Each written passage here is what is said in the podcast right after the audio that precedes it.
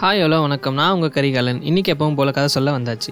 இன்னைக்கு நம்ம எதை பற்றி பார்க்க போகிறோம் தக்கோல போரை பற்றி பார்க்க போகிறோம் இந்த போர் யார் யாருக்கும் நடக்குது பார்த்தீங்கன்னா சோழர்களுக்கும் ராஷ்டிரகூடருக்கும் நடக்குது. இந்த போரில் சோழர்கள் தோற்று போயிடுறாங்க. ஆனாலும் சோழர்களோட வரலாற்றுலேயே இந்த ஒரு போர் ரொம்ப முக்கியமான போராக கருதப்படுது. ஏன்னா இந்த போரில் சோழர்களோட பட்டத்தரசன் ராஜாதித்தன் இறக்கலனா பிற்கால சோழ வம்சம் அடியோட மாறி போயிருக்கும். ராஜராஜன் கிடையாது ராஜேந்திர சோழன் கிடையாது ராஜாதிராஜன் கிடையாது தஞ்சை பெரிய கோயில் கிடையாது. தமிழ்நாட்டோட வரலாற்றையே மாத்தி போட்ட போர் தான் வந்து இந்த தக்கோலம் போர். தக்கோலம் போர் ஏன் நடந்தது? எதுக்காக நடந்தது? இந்த தக்கோல போரானது பிற்கால சோழ அரசர்கள் வளர ஆரம்பிச்சதுக்கு அப்புறம் நடக்கிற மூணாவது மிகப்பெரிய முக்கியமான போர். முதல் போர் என்னன்னு பாத்தீங்கன்னா திருப்புரம்பியம் போரும். இரண்டாவது போர் வந்து தொண்டை மண்டலத்தை பிடிக்கிறதுக்காக முதலாம் ஆதித்தன் அபராஜிதவர்மனோட செய்தது இரண்டாவது போர்.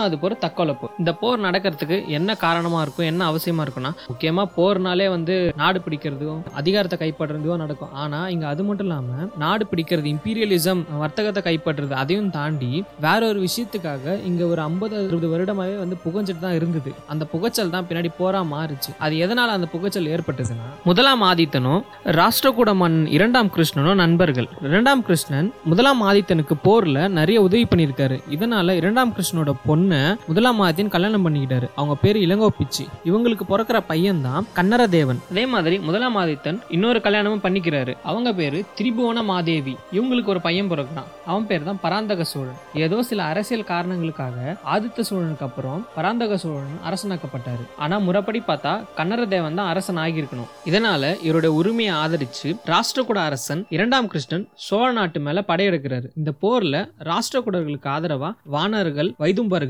அதே மாதிரி சோழர்களுக்கு ஆதரவாக கங்கா அரசன் பிருத்திவிபதி கொடும்பாலூர் மற்றும் பழுவேட்டரையர்கள் கலந்துக்கிட்டாங்க. இந்த போரில் சோழர்கள் வெற்றி அடைஞ்சாங்க. கொஞ்ச நாள் கழிச்சு அதாவது முதலாம் ஆதித்தன் இருந்ததுக்கு அப்புறம் பராந்தக சோழன் அரியணை ஏறிட்டாரு. பராந்தக சோழன் காலத்தில் ராஷ்டிரகூடர்கள் வந்து அசுரம்பலம் அடைஞ்சாங்க. அவங்கள சுற்றி இருக்கிற எல்லாரையும் ஜெயிச்சு இவங்களோட இணைச்சிக்கிட்டாங்க. அதாவது பாணர்கள் வைதும்பர்கள் எல்லாரையுமே இவங்க கூட சேர்த்துக்கிட்டாங்க. அதே சமயம் இந்த பக்கம் பராந்தகன் வந்து அலர்ட் ஆகுறாரு. ஏன்னா திரும்பியும் வந்து அவங்க வந்து போர் தொடுக்கலாம் அப்படின்னு சொல்லிட்டு. அதனால என்ன பண்றாருன்னா ராஜாதீத்தின் தலைமையில ஒரு மிக பெரும் படையை திரட்டி யானைகள் குதிரைகள் எல்லா படையும் சேர்த்து மிக பெரும் படையோட தொண்டை மண்டலத்துல போய் இறங்குறாங்க. அவங்க இறங்கின இடம் பேரு திருமாநல்லூர். இந்த ஊரு கிட்டத்தட்ட ராஜாதித்தனோட தலைநகரமாவே மாத்தினாங்க. தான தர்மங்கள் பண்றது நீர்நிலைகளை ஏற்படுத்துறது ஏகப்பட்ட கோயிலை கட்டுறது இந்த மாதிரி வந்து பண்ணிக்கிட்டு இருந்தாங்க. இதெல்லாம் இங்க நடந்துட்டு இருக்கும்போதே ராஷ்டிரகூடர்கள் பெரும்படையோட மூன்றாம் கிருஷ்ணன் தலைமையில வந்து இறங்கிட்டாங்க. ராஷ்டிரகூடர்களுக்கு மாதண்ட நாயகனா பூதுகன் அப்படின்ற அரசனும் சோழர் படைக்கு மாதண்ட நாயகனா ராஜாதித்தனும் வழி நடத்தி போனாங்க. இரண்டு பேருக்கும் போர் போர் வந்து தக்கோலத்தில் நடக்குது. பத்துல இருந்து பன்னிரெண்டு நாள் வரைக்கும் போர் நடக்குது. நிறைய பேர் இந்த போர்ல வந்து இறந்தும் போனாங்க. இந்த போர்ல யாருக்கு வெற்றி அப்படின்னு கணக்கிட முடியாத அளவுக்கு ரெண்டு தரப்பினரும் போர் வந்து பண்ணிட்டு இருந்தாங்க. கிருஷ்ணனோட படை வீரர்கள் எண்ணிக்கையில வந்து ரொம்ப அதிகமா இருந்தாங்க. இருந்த போதும் சோழ வீரர்கள் வந்து ஒவ்வொருவரும் தைரியமா போர் பண்ணிட்டு இருந்தாங்க. அவங்கள வந்து வெட்டி வீழ்த்தி முன்னேறிட்டே இருந்தாங்க. ஒரு புறத்துல பாத்தீங்கன்னா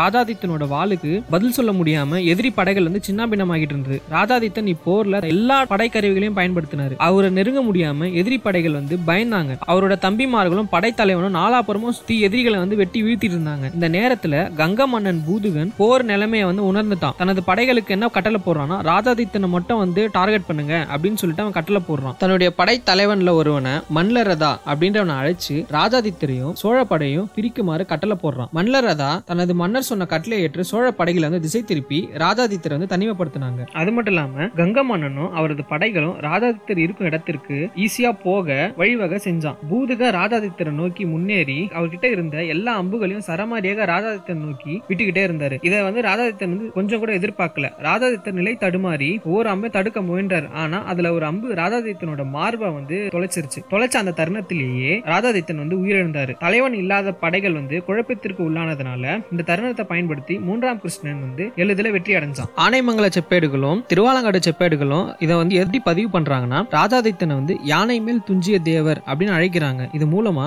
ராதாதித்தனை பூதகம் தான் கொண்டிருக்கணும் அப்படின்னு சொல்லிட்டு உறுதியாகுது. அது மட்டும் இல்லாம அதக்கூர் கல்வெட்டு ராதாதித்தன் வீட்டில் இருந்த யானையின் அம்பாரியை தன் போர்க்களமாக்கி பூதுகன் அவனை விண்ணுலகேட்டினான் அப்படின்னு சொல்லிட்டு பெங்களூர் அதக்கூர் கல்வெட்டு தெரிவிக்குது. இது கூடவே ஒரு பின் குறிப்பு என்னன்னா இப்போ இருக்கிற வீராணம் ஏரி அதாவது வீரநாராயணன் ஏரி ராதாதித்தனால வெறும் மனித சக்தியை கொண்டு வெட்டப்பட்ட ஒரு ஏரி. இவரது தந்தை பராந்தகரோட இன்னொரு பெயரான வீரநாராயணம் அப்படின்ற பெயரை இந்த ஏரிக்கு வச்சாங்க. காலப்போக்குல இந்த வீரநாராயணம் அப்படின்ற பேர் திரிஞ்சு வீரான ஏரி ஆகிருச்சு. வேறொரு கதையில் சந்திப்போம். நன்றி.